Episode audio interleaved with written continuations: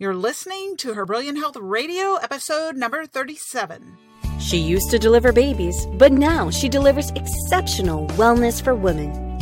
Welcome to Her Brilliant Health Radio, where holistic women's health expert and board certified OBGYN Dr. Kyrin Dunston shares revolutionary insight from leading experts on what you need to know today to treat the root cause of disease, heal, and create the radiant health you've been searching for.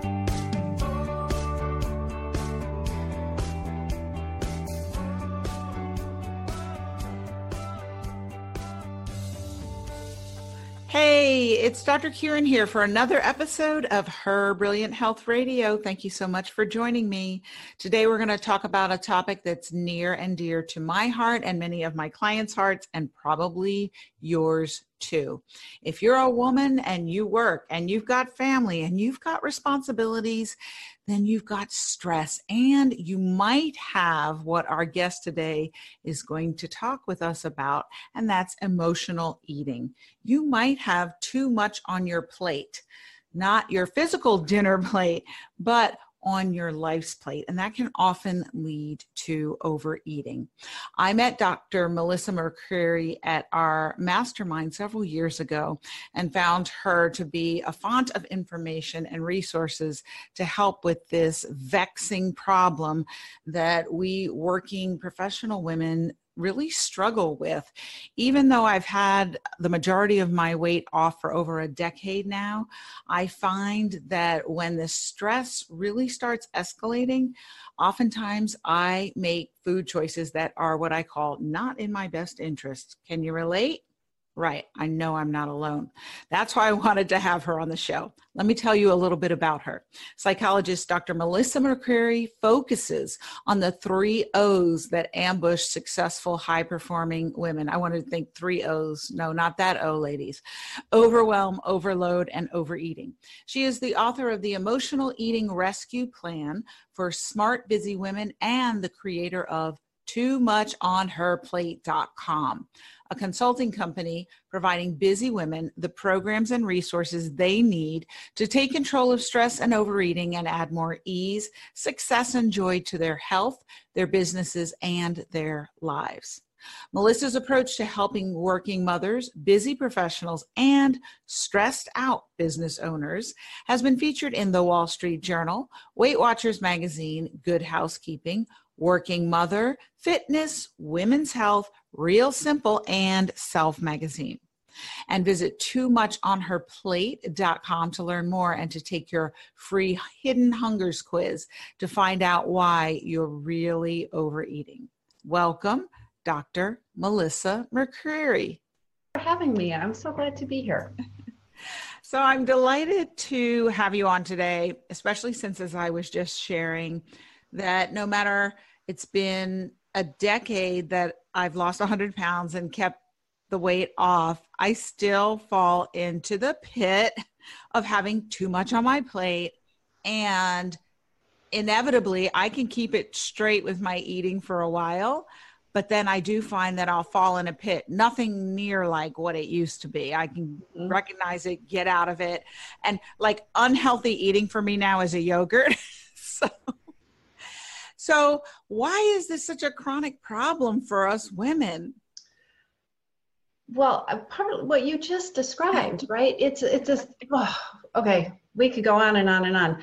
It is a problem for busy, high achieving women. That's the first thing.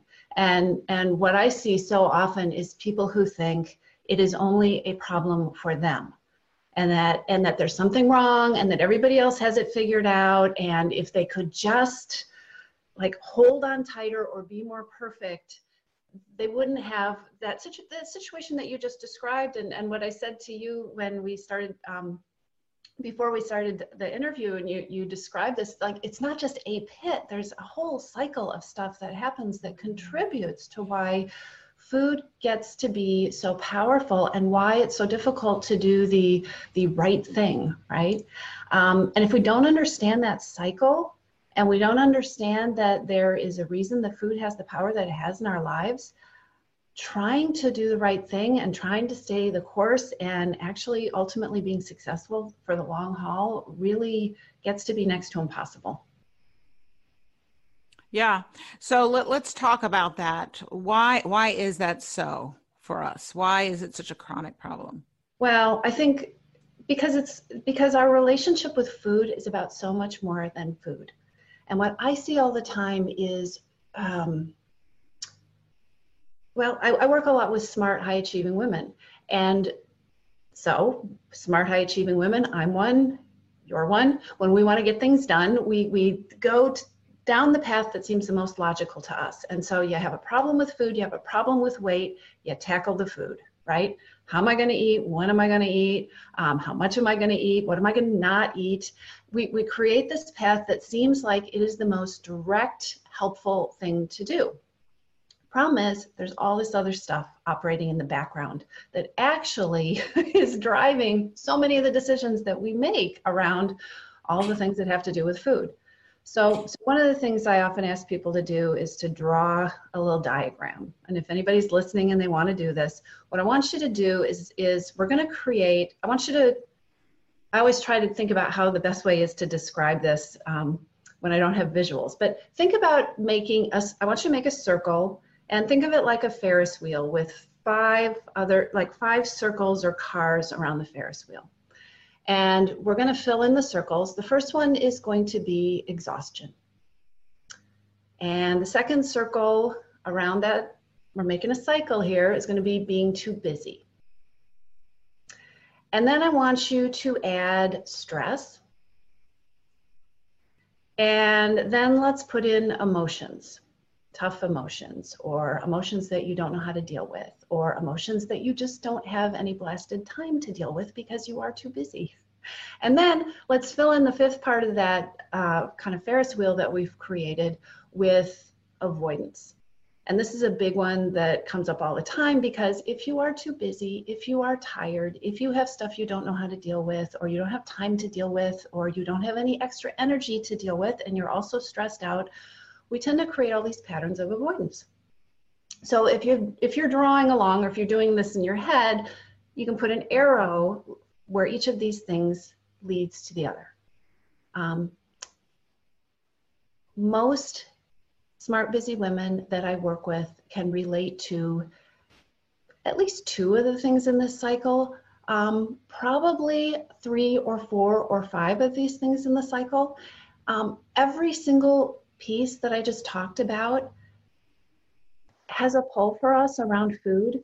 Um, every single thing that I described is something that we have probably learned and been conditioned and find it quite easy to use food as a way to cope with and deal with.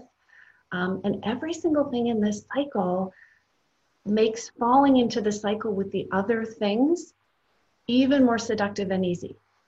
Does, am I am I describing that in a way that, that makes sense?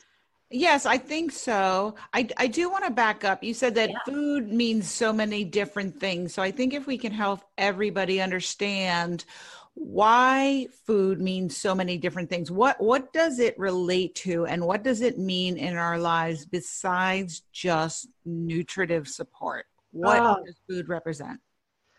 Food is comfort. Um, food is quick energy. Food is fake energy, right? Food so it's is, a drug right there is what you're saying. Yeah. Because you um, can use it to manipulate your mood and your energy level and and aspects of your biochemistry. Isn't that the definition of a drug, right? Absolutely. So okay. So it's Food comfort, it's a drug. It's a comfort, it's a drug, it's a way of avoiding.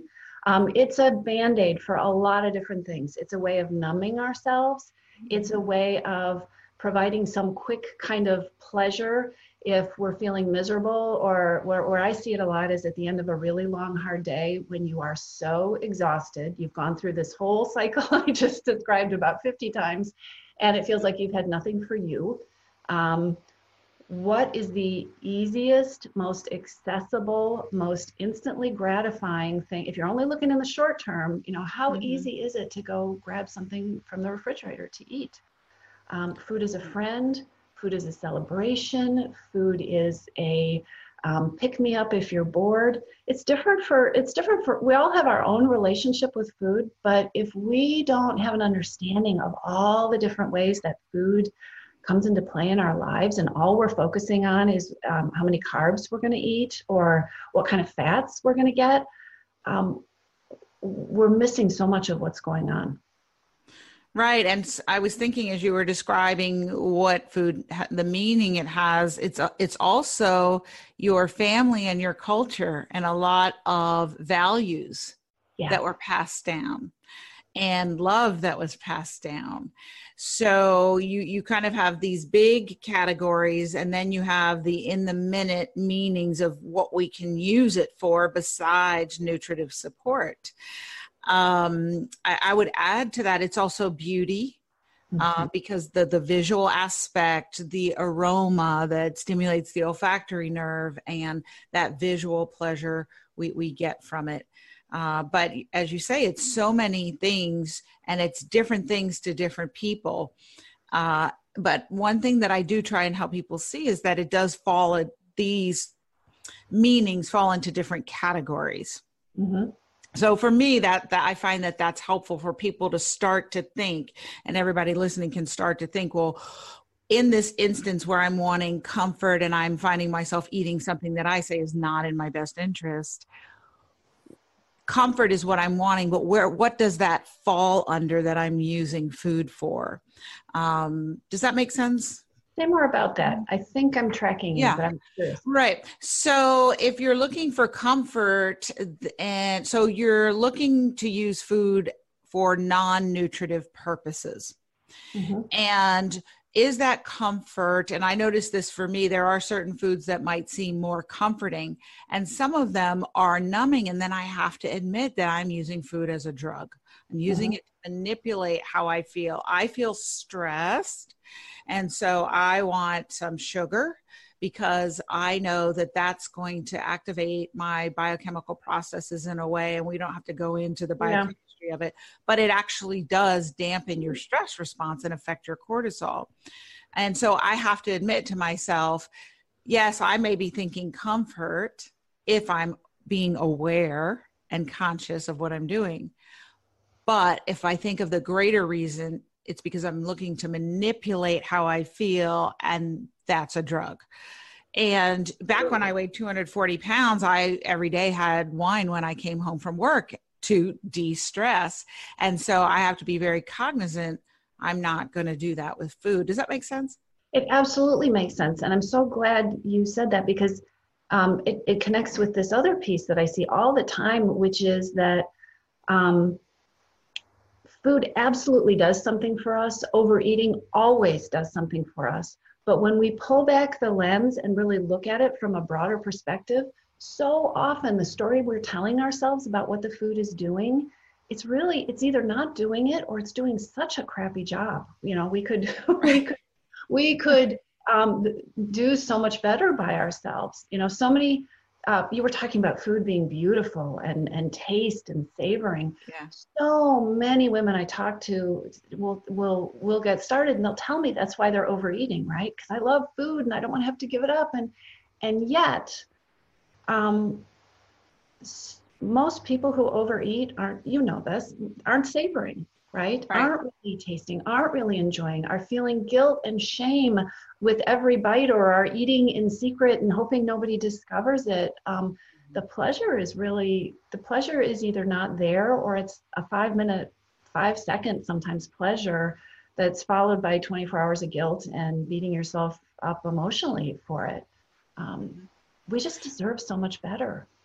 Right. And so, really cooking freshly prepared food with all the colors in the rainbow, organic fruits, vegetables, and if you choose them grains if not not grains but having it prepared preparing it specially sitting down allowing yourself to do nothing else but eat. I noticed in your quiz on your website that you're going to share before you get off uh, with everyone you have a question about do you do something else typically while you're eating? And i would venture that most americans do. And that means that we're not really paying attention to the colors, the textures, the smell, really experiencing our food to the fullest.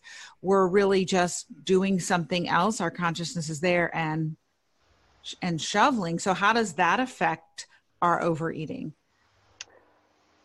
Lots of different ways, and it's so interesting. Most most people not not only are multitasking while they're eating, but um, and, and, and listeners, you know, take some inventory here as, as I'm talking.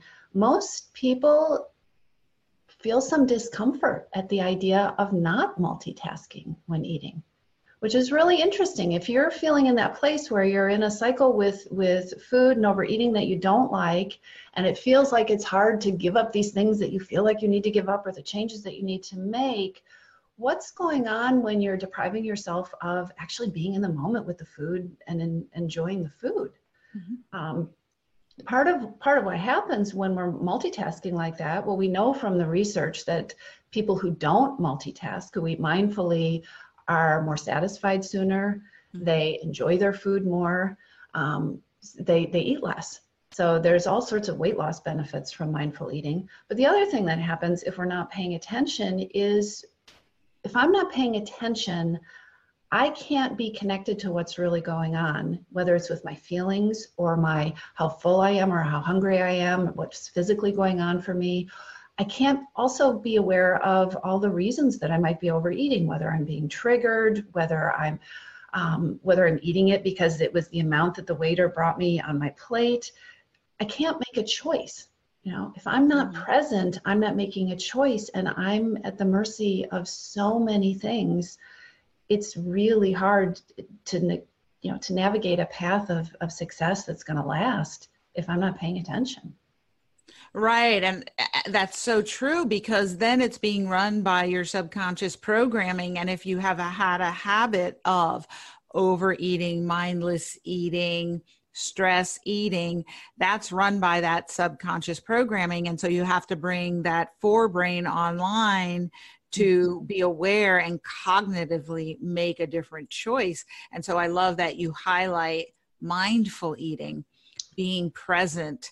And i actually did a, a class once and the class was on spirituality but one of the exercises that they had us do was we had different uh, i think we had olives and a few other food items and we had to mindfully eat each item and then write about our experience of it. And it's very different than, oh, I'm going to have some olives. Oh, I'm going to have some feta cheese. it was just, what is the color and looking at it. And then we shared about it afterwards. What's the smell? What is the texture? Is the texture different one olive to the next? And then what does it feel like when I first put it in my mouth? Does that feeling change as I do start to chew it? What is it like before I swallow it? And it just was an experience that was so detailed that I had never had and really expanded my awareness of mindful eating. I had I thought I already ate mindfully, but this was a real next level mindfulness. And and you're right, the studies do show exactly what you said as well as digestive enzymes are mm-hmm. increased when you eat more slowly you sit down you savor and you're mindful about it, which is important because starting at age 30, our digestive enzymes start going down. And that's one of the reasons that we have gastrointestinal disturbance. So I agree with you, mindful eating. What other aspects would you say are important to decrease mindless eating?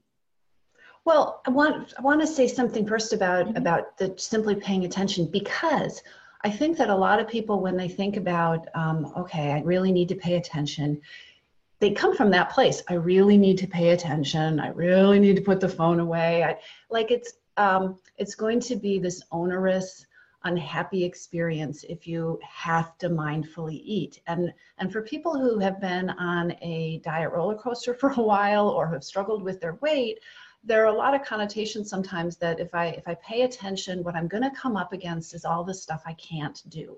I'm going to be aware that I'm eating this, or I'm eating. Too, I'm going to have to eat less, or I'm going to have to give this up. And I really think that's the wrong way to look at it because what is what I see happen all the time is that when you pay attention and when you get mindful and when you start to pay attention to not just what you're eating and how much you're eating and when you're eating, but also why you're eating, it opens up this amazing place where you can start to deal with the reasons that you're overeating in a direct way. You get to take you get to make the choice about whether you want to take food out of the equation. If I'm eating because I'm stressed or because I'm exhausted or I'm too busy, and all I do is keep taking care of that need, taking care of that need in the short term by by getting something to eat, I am in this endless cycle where those things are going to continue to spin and nothing is going to get better. I'm going to continue to be stressed. I'm going to continue to be too busy. I'm going to continue to have tough emotions that I don't know how to deal with. When I get mindful, when I start to pay attention, I can start to feed myself the things that I really need. And that's partly where, where my hidden hungers quiz comes in. We can, you know, when we pay attention, we can start to understand what it is that really lights us up. It isn't food. you know, what, what we really are craving that isn't food. And we can start to learn how to feed ourselves those things. And that's when it gets really exciting. Right. So, yes. And so, somebody listening, I think that a lot of us when we do overeat, we don't realize that we're using food as a substitute for what we really want because we're so because that the sheer act of overeating and mindless eating and eating unhealthy choices too much fat too much sugar too much carbs shuts down our emotions to a point where we don't even know that we don't know we're shutting down our emotions and we are not really in touch with what we really are hungry for. Yes. How would you suggest that people start one realize that that's what's happening and then how would you help them what tools would you give them to start moving out of that to really listening more deeply such a it's such a great big question. Great and big. You know, I think the very first thing that is so important is to take on the reality and this is this is if you only take one thing away from the conversation that we're having um, i hope anybody listening can take this away which is that there is always a reason that we that we eat. There's always a reason that you overeat. It might be that you're hungry. It could be that your blood sugar is low and it may have nothing to do with food. But so often people don't even have this conversation that you're talking about having with your with ourselves because because it just dead ends into well I was stupid or I was lazy or I wasn't motivated enough or just you know I screwed up again. We we come up with this judgment and we don't go any further with it. Mm-hmm. And if you can start with the belief that wait a minute as much as I don't like what I just did, or as much as today was fabulous in terms of how I handled food, there's a reason for it. Um, and so you start by by accepting that reality and then being curious about it. And, and what I always tell people is there's so much stuff we don't know. I mean, I could always give you a list of all the stuff I don't know about what I don't know, you know, what I wish I knew, or we're so good at coming up with what we don't know. So don't mm-hmm. start with that. You're not right. going to know everything about why you why you overate at lunch. But if you start with a question of what do I know? You know, what do I know about what happened here? Or what do I know about how today's lunch was different from yesterday's lunch? Or why do I know, you know, what do I know about when it started to go sideways? You know, if you can just to start start to collect the breadcrumbs and then start to connect them and don't get stuck in perfectionism about it there's a reason that you overeat there is always a reason that you overeat the other thing that is true is that you have lived inside your body your entire life and you know some things you've probably with food if this is a cycle that you've been in you've gotten so focused on what you don't know and you've gotten so focused on listening to other people tell you what you should know and you know some things. And so to just give yourself, you mentioned space, right? Take some space to be to be curious, to accept the fact that I may not have a clue what it is right now, but there is a reason this happened. Okay, I might not have a clue, but what do I know? And start to activate that curiosity and and start small. I was mm-hmm. tired. Um, I didn't bring a lunch and I got too hungry. Um, I was, you know, I don't know if it's connected, but I was really pissed after that meeting, right? Mm-hmm. Um, yeah, those things. Those are great questions to ask. And uh, you i love some question other questions you have in your quiz about do you have quiet time in your space in your life? Do, or do you always have to have noise? Do you always have to have tv radio? And you really do when i was busy obgyn and ran the business and mom and wife and all that i had there was no space to feel or know or hear anything and now i have so much space and drive with no radio on in the car and it's just lovely so i can wonderful? Yes. I can hear myself like i can hear my own little heart and what's going on and um and so it is wonderful and it's it's funny I, I was at an expo yesterday and this woman i didn't even know came up to me and we started having a conversation because it was so loud in there about space and quietude and spaciousness and really hearing yourself and how uh, it's just not a part of everybody's life. So if someone's really a busy professional, like I was at when I did OB and mm-hmm. business and family, how do you say when they say, This is what I always said, I don't have the time. Yeah. Too much on my plate. Yeah. how you do know, you help people find it that? have to be an escape to a Greek island. Um, mm-hmm. I, I, there isn't research, there is no research on this I, that I'm aware of, and I'm not quite sure how we would do the research, but I am very confident that a huge amount of overeating, um, particularly for smart, busy women with a lot on their plates, happens during transitions.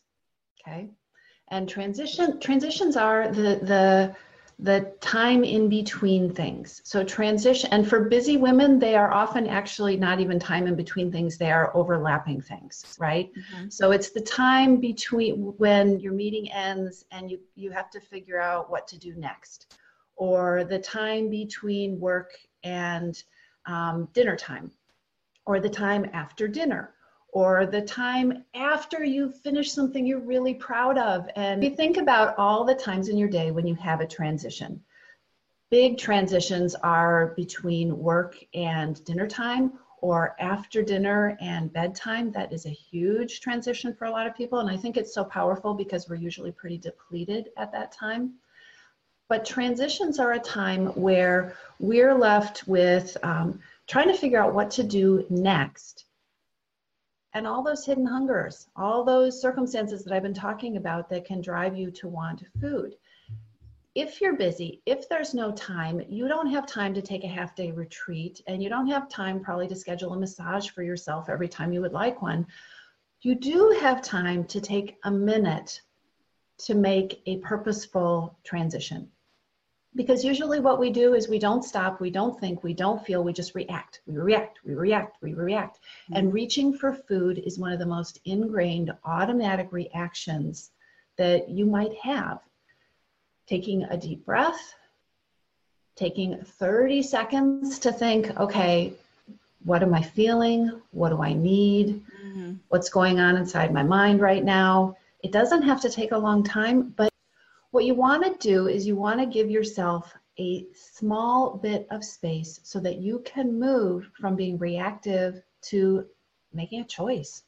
It, it, can be as simple as that, and it can be as simple as a breath. You mentioned feeling your heartbeat, you know. Um, I love the research that just taking 30 seconds to feel your heartbeat can bring down your stress level um, it also can connect you with yourself. And if you can connect with yourself, you can start asking, What am I hungry for?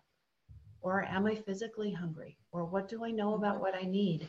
And the thing I love about that is that even if I don't know the answer, even if that's a question I've never asked before and it just feels like a different language, the practice of starting to ask that question is going to start to enhance my ability to answer the question. I'm going to start to think about that more. It's going to change the pathways in my brain.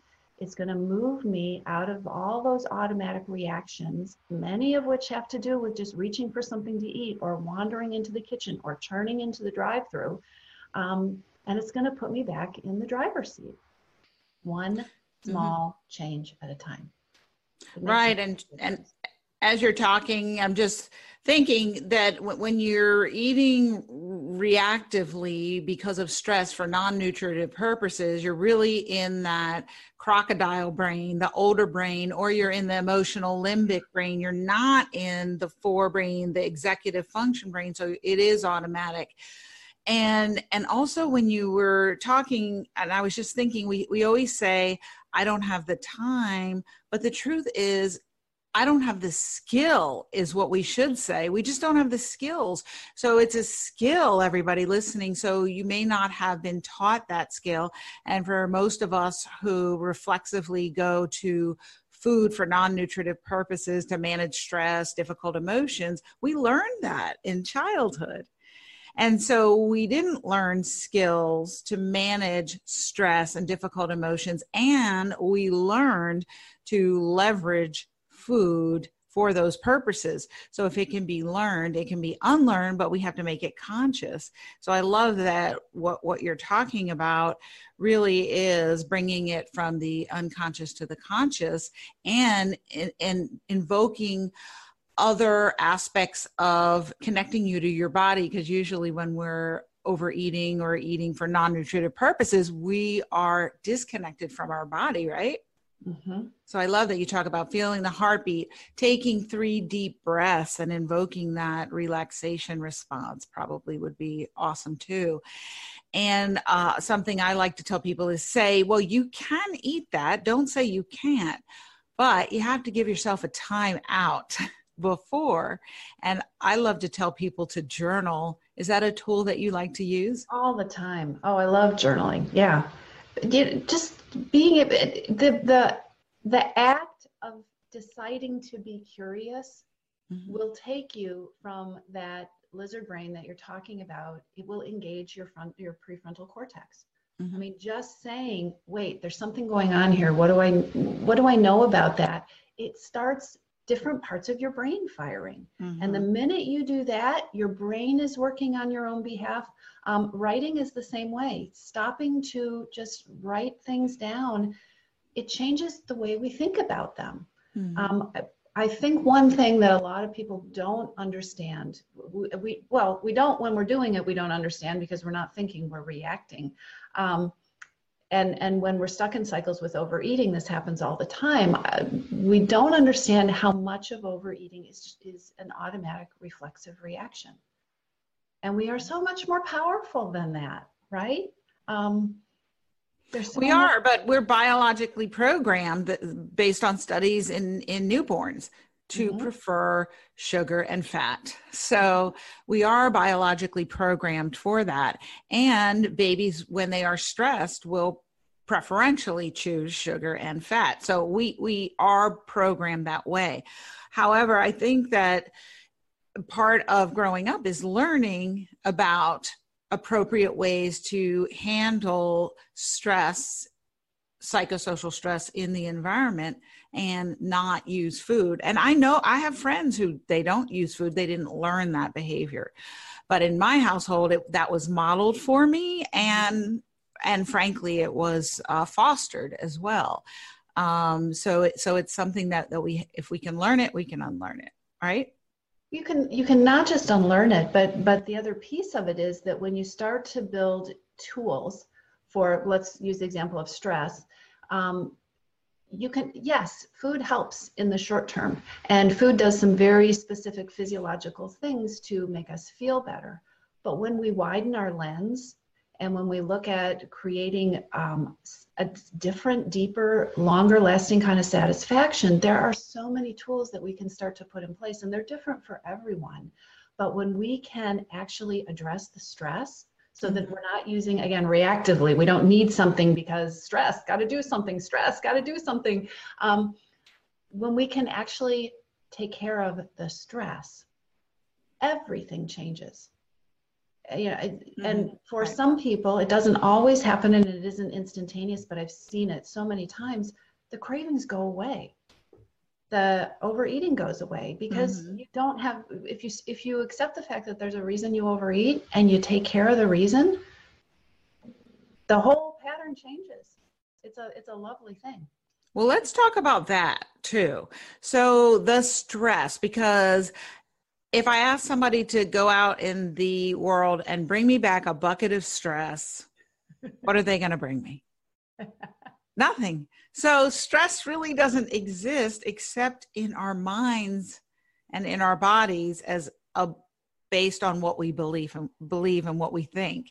So let's talk about that. How do you declutter your mind, declutter your life, de-stress your life? What is that all about? How do you help people with that? You know, I think there, there are different ways to go about it. One of the key things is to give yourself enough space and to start to because I think part of part of the way we start to get in a stress reaction is when we have too much stuff going on, too much stuff in our head to process, too much stuff in our schedule. So, and then you get into this cycle of reaction, reacting and feeling um, at the at the mercy of your schedule, your time. You're saying things like, "I don't have time. There's nothing I can do." That's a very reactive place to be. So, the first place to build your power in is to start to give yourself some space to be able to think and make choices.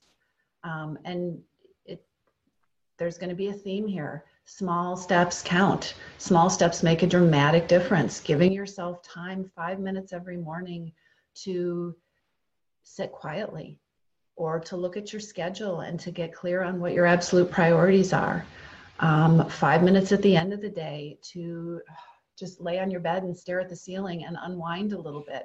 Mm-hmm. Um, these kinds of things make a difference in stress. In stress, there are all sorts of um, practices: meditation, journaling, deep breathing, singing in the shower, um, screaming in your car. Mm-hmm. There, there are all sorts of things. But if you don't start from the place of I have stress and I need to do something, I want to do something about it, and I'd like to do something about it that's different from reaching for sugar. Right. If you don't start from that place, nothing changes. And if, if you continue on this path of, yes, I have a lot of stress, I don't have any time, and I need to not eat sugar, and you don't incorporate anything else, then what you get into is a cycle of that feels like deprivation. Um, mm-hmm. And and just based on what you were saying is is what I was talking about earlier. Because when when I was in that place where anything anybody told me, well, you should meditate. I don't have time.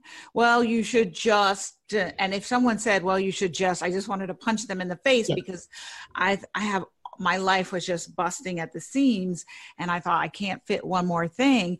So, but it wasn't that I didn't have the time. It's that I didn't have the skills necessary to find the time. And the exercise that really was the denial breaker for me that it wasn't that I didn't have the time, it's that I didn't have the skills in order to prioritize properly. And I also wasn't willing to put myself first. I had to see that. The de- denial breaker was something that everybody listening can do. I had a blank calendar and she had me fill out how I spent my time each day mm-hmm. for an entire week. And when I looked at it, what I realized is that I did have the time. I was spending the time on numbing out activities, yes. watching TV, yes. mindless things. And it Eh, so that's a great denial breaker if you're listening and you think I don't have the time it's not that you don't have the time. So then she had me write my ideal calendar and I wrote out what I wanted it to look like and just that simple energetic shift of placing my attention on what I wanted to create which was having time for myself helped me to create it. And then I found that instead of watching TV mindlessly, I'd say, Oh, is this really how I want to spend this hour of this day? No. And so I then became conscious and could make other choices. Do you have tools that you love to share with people along those lines? Well, I think mm-hmm. I think it's it's such an easy trap to get into, especially if you have all that other stuff going on because it's great to say, you know, what would really nourish me would be to go for a hike However, if I'm sleep deprived and I'm stressed out and I haven't been fueling myself well, um, even if I've been binging, and um, I don't have any time in my calendar, I don't have the bandwidth to do that. And so the trap that a lot of people get into is they have no bandwidth. And so guess what's attractive when you when you don't have any bandwidth and you feel like you need to be taken care of and you just need a little downtime, zoning out is is where it's that's that's about where you're at in terms of what you're able to do mm-hmm. so so i really think it's about um, and i come from a place where i work with high achievers so I, I have to say this over and over and over again i think sometimes it's about starting smaller than you think is worth it um, starting with small actions mm-hmm. so so looking at i i absolutely love what you talked about in terms of how much time is getting lost in stuff that really doesn't nourish you. It, it feels like a break from your life, but it, it ends up leaving you feeling no more energized than when you started. Mm-hmm. look at that and, and looking at reclaiming that time in combination with looking at your hidden hungers. If you're sleep deprived and what you're trying to do is is um, insert a bunch of vibrant self care in your life, it's going to be hard to do if you don't have any energy. So, being realistic about what you have to give yourself and what you need to do to get get back up to to feeling good a lot of times it's sleep sleep is is such a big factor in this whole puzzle um, and looking at what you're doing and really challenging yourself at am, am i doing something that's really nourishing? Does it feed my soul? That's the question i think is important. You know have i fed yeah. my soul today? And the sleep issue is huge because a lot of people really underestimate how much sleep they need. And we treat it like it's a luxury but sleep is an absolute necessity. And it's a status symbol to be going without it right? Oh i'm so busy and and it's the, consequences for not for me, but yes. I love my sleep. I nothing better than a good night's sleep or a nap. Yeah. Yes. But the effects that sleep deprivation has on on appetite, mm-hmm. on um, metabolism, on weight. I mean, the studies, even when they control for calories, um, people who are chronic women who are chronically sleep deprived weigh more. Um, yeah. I, I also think there's a bit of a status symbol in having too much to do.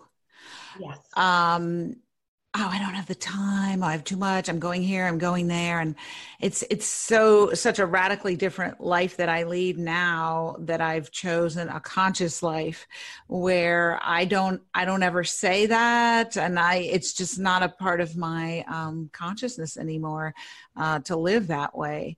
And if you're seeking optimal health, if you're seeking brilliant health and you're listening, you really need to ask yourself if you are doing that and participating in the, oh, I've got so much to do, I'm so important culture that sometimes is a part of our society. Why are you doing that? And what are you getting out of it at the cost of your health?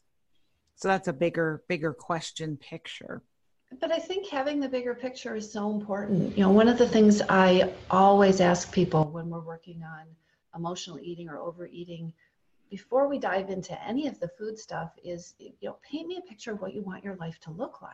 Mm-hmm. um, paint what does it look like? What are you doing with your time? What and everybody says i do not want to be spending my time and energy just like wrestling with food anymore. I, I have got better things it's exhausting right? And I love the that whole idea of brilliant health because to me, um, it's expansive. It makes your life bigger, and so many discussions about um, weight loss and overeating feel so focused on um, restrictiveness and deprivation, and yes, that's that's not a long-term recipe for success. It just who wants to create right. who wants to create a life that's based on a foundation of feeling deprived. Right, exactly. And I know you have tools that help people to look at this issue of having too much on her plate um, as not that you don't have to go to deprivation. Do you want to share? I know we've talked about the quiz, which I thought was wonderful. And do you want to share some other resources that you'd like to give people? Absolutely. Well, I think there there is a reason that you overeat and we've made it super easy for you to zero in on what hidden hungers are going on for you. And also because the other piece is i think people start to hear about hidden hungers and they think oh my gosh all these things are going on in my life. I'm overwhelmed. But figuring out what's the best best most prominent place for you to start and what's the first action step. So if you haven't done it, I highly recommend people go to too much on herplate.com and take the hidden hungers quiz because mm-hmm. we'll give you all that information and a bunch of resources and, and it'll give you some some places to start that that are going to hopefully give you the places to see the impact really quickly. Um, we also put together a success pack that has um, three resources that I think are really helpful along the lines that we've been talking about. Um, we've got how to declutter, we talked about stress, so how to declutter your brain and lose 10 pounds of stress. And again, let's look at the relationship between what's going on with stress and with your eating. I've got 10 strategies for avoiding emotional eating, which are uh, way beyond the whole identify that emotional eating is a problem and just stop doing it, which is you're all which doesn't work. Don't stress eat. You know, really? Just stop it. you're not hungry, so don't eat. Um, yeah, it's totally not helpful. And along the same lines, I put together a package for you on how to kick comfort eating, which is um, the other piece of it, you know, bubble baths are great. Um, that's a lovely thing. We all, lots of us enjoy bubble baths, but it really isn't the be all end all when it comes to taking control of comfort eating. So um, I think those resources, uh, the, I think they're great. I think they will be helpful if you're interested in what we're talking about and you want to like keep moving your brain in this direction. And um, do you want me to give the link for that, or is that something you've got? Yeah, we'll put it in the show notes. And I'm going to take those as your top three take action tips because I think they're wonderful resources and people will get a lot of information there. I know with the last one, you had another question in your quiz about that also. And just knowing ways to celebrate that don't involve food, knowing ways to soothe and comfort yourself that don't involve food. And so I think those are wonderful take action steps. So if you're listening and you're resonating with what Dr. Melissa is talking about, go take her quiz. It's a very good quiz and download her resources, including the one about using food as comfort and and maybe just make a little mental list of some other um, activities that you could use in your life to comfort yourself, whether it's massage or a walk in nature or talking to a friend or petting your cat that you could use to actively soothe yourself instead of food. And thank you so much, Dr. Melissa, for sharing this information with us. This is a topic that I think we need to talk about stress and food and the relationship with women because it's it's about food is about so much more than food and if we could just stop doing it we would just stop doing it and so it's more we need tools and skills and you are offering so many new ways to think about this information, new ways to think about this difficulty in life that I think are going to be really enlightening for people. So thank you so much. Oh, thank you for having me. And the name of the podcast is Her Brilliant Health Radio. I'd love it if you could share what that means to you. I, well, a lot of what we talked about, her brilliant health is expansive and it makes your life better, not harder. That's the simplest way I know to put it, and it, it's so true. I love that. Thank you so much for being here. Thank you for the information that you've shared. Many blessings. Thanks for having me. Thank you for joining me for this episode of Her Brilliant Health Radio.